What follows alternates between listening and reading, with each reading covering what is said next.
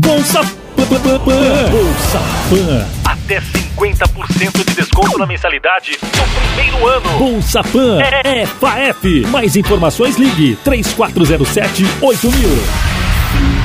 É hora de falar de agronomia. A FAF de Garça traz para você, a partir de agora, um conteúdo exclusivo. AgroFaef. Nesse podcast falamos de agronomia e muito mais. AgroFaef. Afinal de contas, o agro não para.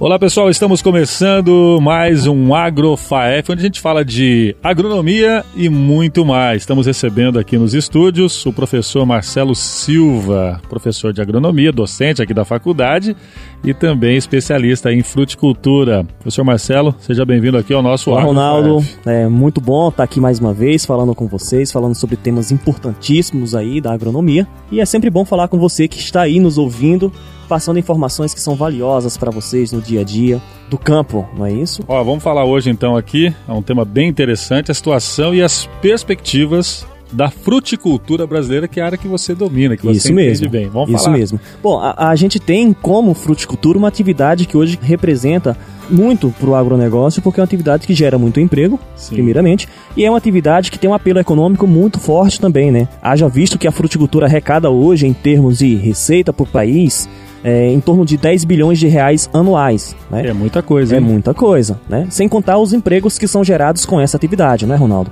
A gente tem hoje uma estimativa de mais ou menos 5 milhões de empregos diretos. E que cada posto de emprego desse direto gera mais três postos de empregos indiretos sejam dentro da porteira ou fora da porteira, né, que a gente fala. No início, né, da pandemia, no início do ano passado, existia até um temor em relação a o consumo de frutas, né? Como que seria o consumo de frutas frente ao fechamento de restaurantes, frente ao fechamento de feiras, né, de, de bares que fazem parte do consumo da nossa fruta fresca. E muitos produtores estavam inclusive temerosos em relação à colocação do seu produto no mercado consumidor. Mas ao mesmo tempo, o consumo da fruta é algo que vai me trazer um estado de saúde melhor. Se eu tenho uma saúde melhor, eu estou menos vulnerável à ação de alguma doença.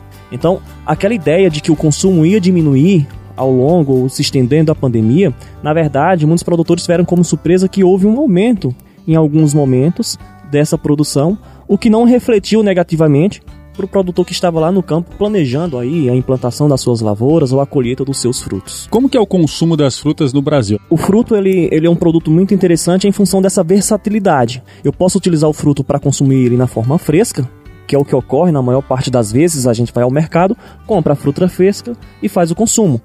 Esse fruto pode ser transformado em suco, seja na nossa casa ou seja através de uma empresa, Sim. que processa esse fruto, transforma em suco e manda embalado aí para os supermercados. Ou mesmo essa fruta desidratada na forma de doce, na forma de outros produtos mais elaborados, né, em que o produtor agrega valor. Quando a gente pega os dados, segundo aí as estimativas da OMS, né, da Organização Mundial de Saúde, eles sugerem que cada pessoa, Ronaldo, consuma em média 400 gramas de frutos por dia. E aí, quando a gente analisa esses dados frente ao consumo de frutas no Brasil, a gente fica de certa forma assustado.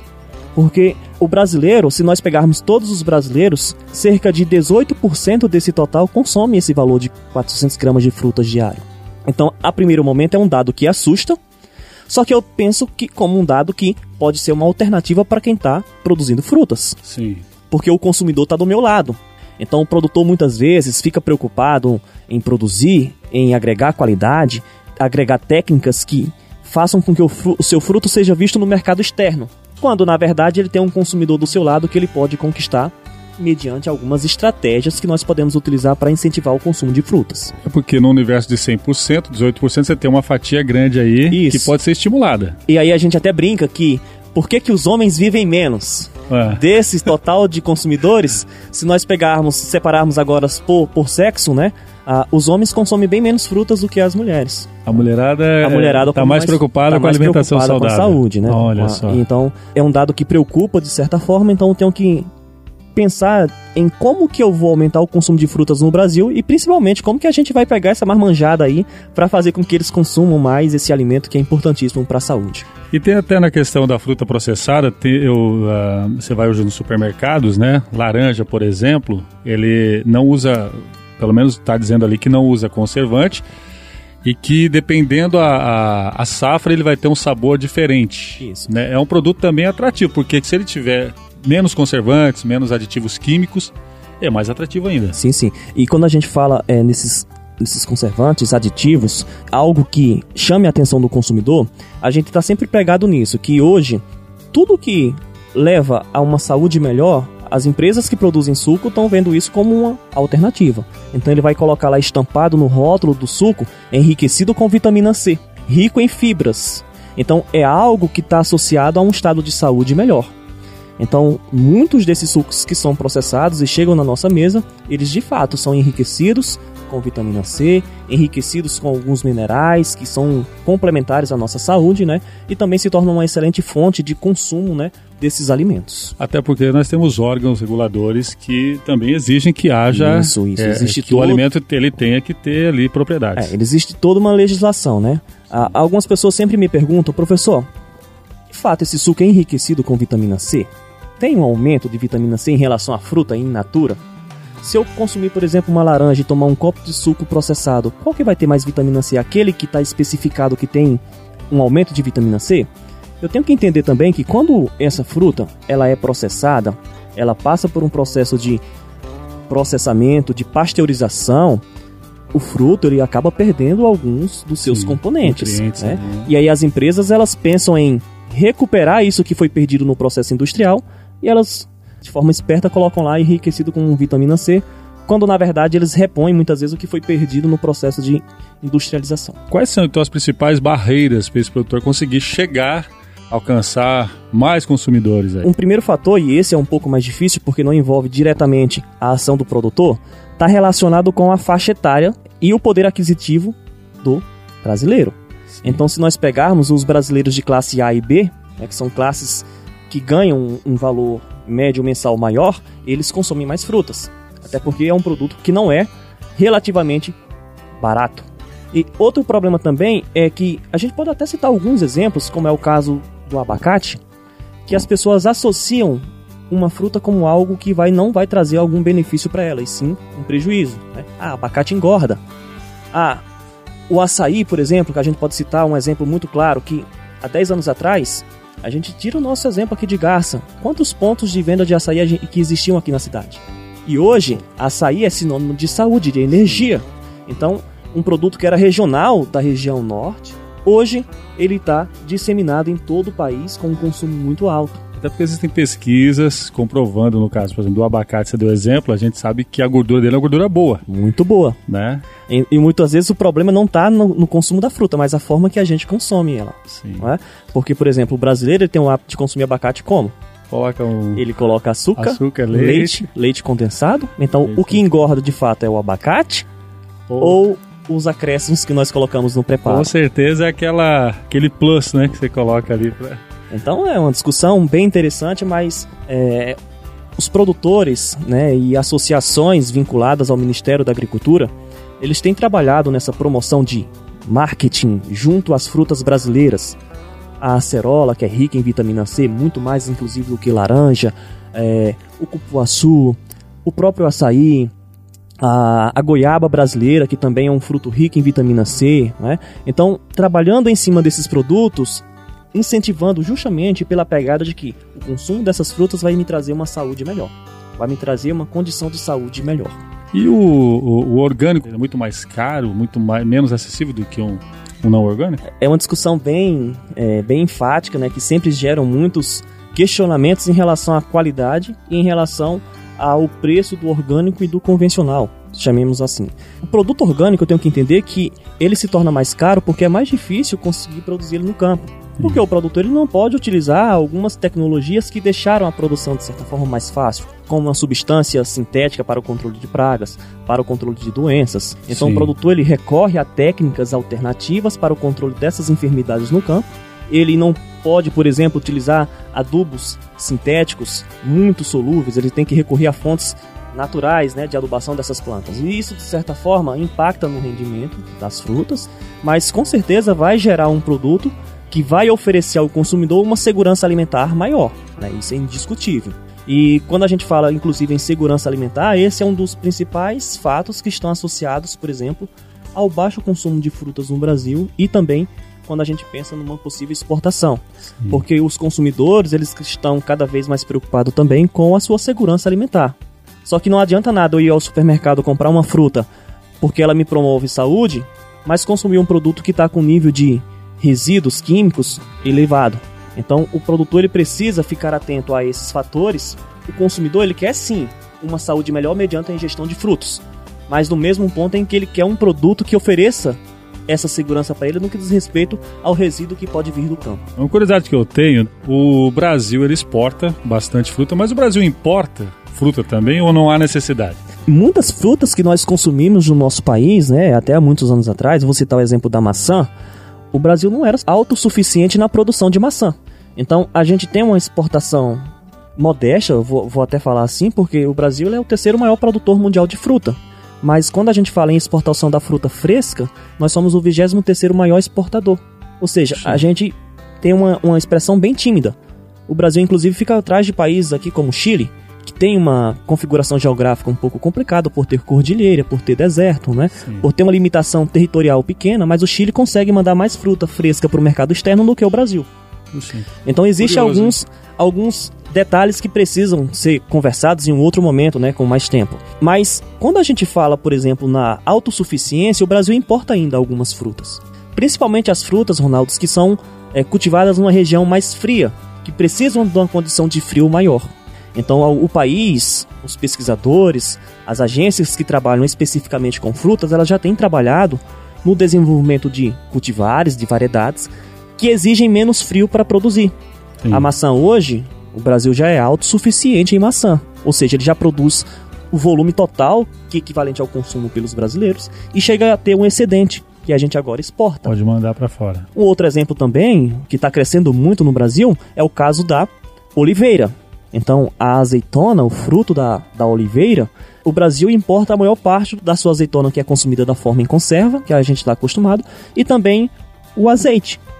Só que hoje, graças à ação de estudos, a gente já tem variedades que são mais adaptadas, por exemplo, à condição tropical né, do Brasil, de cultivo no Brasil. Mas algumas frutas, principalmente as que precisam de mais frio, a gente ainda precisa importar né, um volume para compensar o nosso consumo. Falando aí das perspectivas ainda da fruticultura brasileira, a gente está no meio de uma pandemia, mas o agro não para. É possível que o produtor tenha boas estratégias e consiga manter o mercado aquecido. É, as estratégias que a gente fala, né, já que ah, muitas vezes o produtor de frutas é um pequeno produtor e não tem uma área muito grande, ele não tem um volume constante de produção ao longo do ano, é, a gente sempre comenta desses produtores, né, principalmente os de frutas, que eles montem cooperativas. É uma boa estratégia. Uma boa estratégia, uma forma de organização da sua produção. Outro ponto importante também, que aí está relacionado mais à ação né, ou investimentos do próprio governo federal, que é que a produção de frutas ela passou a ser listada agora é, no Plano Nacional de Desenvolvimento. Então o produtor de frutas hoje ele vai ter acesso a linhas de crédito que facilitam, por exemplo, o custeio e o investimento no campo. Outra coisa também que a gente tem observado é, esforços né, no sentido de melhorar a fruticultura é que existem câmaras, é, existem empresas que trabalham hoje na divulgação da fruta brasileira.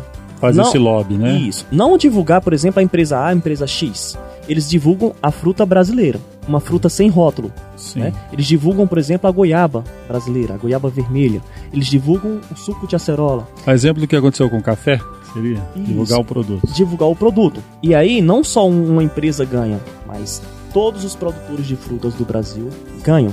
É como eu falei para você, o produtor ele tem muitas vezes uma ferramenta importantíssima na mão, ele tem um produto riquíssimo na mão, mas não sabe utilizar aquilo da forma correta. Eu, quando estou gripado, os meus pais falavam o seguinte: olha, você vai ter que consumir um suco de laranja. Sim. Porque isso vai te trazer uma sensação de imunidade, saúde melhor, frente à gripe. Sim. Sendo que a gente tinha no, no quintal da nossa casa um pé de goiabeira. Quando a goiaba, uma goiaba me traz 10, 20 vezes mais vitamina C do que um fruto de laranja. Então, por que, que a gente não usa isso ao nosso favor? Por que, que a gente não usa estratégias, por exemplo, para atrair o consumidor? E, de certa forma, alavancar o consumo que é baixo. Porque às vezes as pessoas que buscam alimentação saudável ficam procurando o superalimento, o alimento da moda, e a gente tem a goiaba, por exemplo, é uma informação importante, é, tem mais vitamina C que uma laranja. Então a gente tem frutas conhecidas que né, que estão aí no fundo é, do quintal. Isso, isso de, é engraçado, Ronaldo. de casa. Um caso engraçado que a goiaba é conhecida no Brasil. Mas, por exemplo, essas feiras, esses órgãos, né, a Associação de Produtores e Exportadores de Frutas, eles estão participando frequentemente de feiras no mercado externo, na Europa, na Ásia, para divulgar a goiaba vermelha. Porque existe também a goiaba branca. Sim. A goiaba vermelha é muito mais rica do que a goiaba branca. E é muito comum que a gente chegue no mercado externo e o consumidor europeu, por exemplo, não conheça a goiaba vermelha. Tem até casos engraçados que as pessoas acham que a gente aplicou alguma coisa para a goiaba ficar vermelha, quando na verdade aquela cor vermelha está associado, por exemplo, a licopeno, que é um composto anticancerígeno. Então, além de ter a vitamina C, eu também previno a possibilidade de um câncer. né? Sim. Então, é uma fruta, a maior parte das nossas frutas tem um potencial muito elevado. Só que o problema é que quem tem que conhecer esse potencial não é só o produtor, é o consumidor. E frente a isso, né? Frente, por exemplo, a ideia de que agora o abacate ele não é mais mal, porque a, a gordura que tem lá é uma gordura boa. Sim. O que, que a gente tem observado? Um aumento do consumo. Os nutricionistas fazem um trabalho importante hoje de divulgar isso, né? Mas você acredita que precisava ter ser mais divulgado, né? mais julgado. E como o produtor muitas vezes ele não tem força suficiente para ter um- uma visualização muito grande, o que a gente tem notado é que, é, frente a uma pressão desses produtores, órgãos governamentais têm feito essa divulgação, né, têm incentivado essa divulgação para conseguir atingir um número maior de pessoas. Você falou do governo, a questão da alimentação. A gente tem as escolas, agora está parado por conta do, do Covid, mas ele oferece a questão da fruta exigido na alimentação dos estudantes, é uma fatia importante, que também o, o produtor pode Sim, se beneficiar. Com certeza, né? O programa de alimentação escolar ele exige que seja implementado nas, na alimentação, na merenda das, das crianças, né? na, na refeição que é servido para as crianças nas escolas, frutas e hortaliças, não é isso? E o produtor que vê esse, esse, esse, essa brecha, né? Esse, esse consumo mediante a um, um- uma obrigatoriedade, ele vê como uma coisa boa, né? Porque ele sabe que é um local que ele pode colocar a fruta dele, que ele pode colocar o produto dele. Só que como você bem falou, bem mencionou, né? é, as crianças estão em casa, né? Pelo menos boa parte delas estão em casa. Então era um dos receios, por exemplo, desses produtores em saber se aquele produto que ele se esforçou tanto para conseguir lá no campo teria alguém para consumir ele, né? Mas é uma ação que foi estabelecida, né? Que os programas de, de, de alimentação escolar elas têm que conter sim frutas e hortaliças, até porque isso traz qualidade alimentar, né, para essas crianças. Saúde, Saúde mesa e força para a garotada. Professor Marcelo Silva, estamos chegando ao fim do nosso AgroFaef, mas vamos fechar aqui com uma pergunta. Qual seria então aí o, o atrativo ou o diferencial né, que o profissional ou o produtor pode buscar para essa área? Bom, como eu falei, é uma atividade que gera muita mão de obra, então está sempre contratando né, funcionários. E outra coisa também, Ronaldo, é que a fruticultura, uma das principais vantagens, e um dos principais apelos para os produtores, para é, agrônomos que queiram atuar nesse setor, é que é uma atividade que não precisa de uma área muito extensa para dar uma rentabilidade interessante ao produtor. né? Então, a gente tem algumas atividades, algumas frutas, por exemplo, que em um hectare o produtor tem uma rentabilidade muito elevada. Né? E isso, de certa forma, é um atrativo por quê? Porque mesmo um pequeno produtor, que não tem uma área muito grande de terra, ele consegue uma renda muito interessante, né? explorando algumas frutas que têm um consumo elevado, que tem também uma importância elevada no mercado. E se ele quiser fazer certinho, potencializar a sua produção, fazer ela render, ele precisa, claro, da figura do engenheiro agrônomo. Precisa estar acompanhado, sem dúvidas, de um profissional que vai dar todo o suporte quanto ao manejo produtivo e também em relação à comercialização, que sem dúvidas é a figura do engenheiro agrônomo. Muito bem, esse é o nosso AgroFaef. Quero agradecer a sua participação. agradeço. E a gente vai estar se falando aqui praticamente toda semana, trazendo Isso as aí. novidades do agro aqui na Isso FAEF. aí, sempre bom falar com todos vocês. Um abraço e até a próxima. Muito bem, professor Marcelo Silva. A gente vai encerrando aqui o nosso AgroFaef, onde a gente fala de agronomia e muito mais aqui na FAEF de Garça. Grande abraço e até o próximo episódio. Você também pode interagir com o Agrofaef, enviando sua pergunta ou sugestão para o nosso podcast. O e-mail é agronomia@faef.com.br ou para o WhatsApp 18 98135 3512. Agrofaef. Participe, interaja, compartilhe. Agrofaef. Nesse podcast falamos de agronomia e muito mais.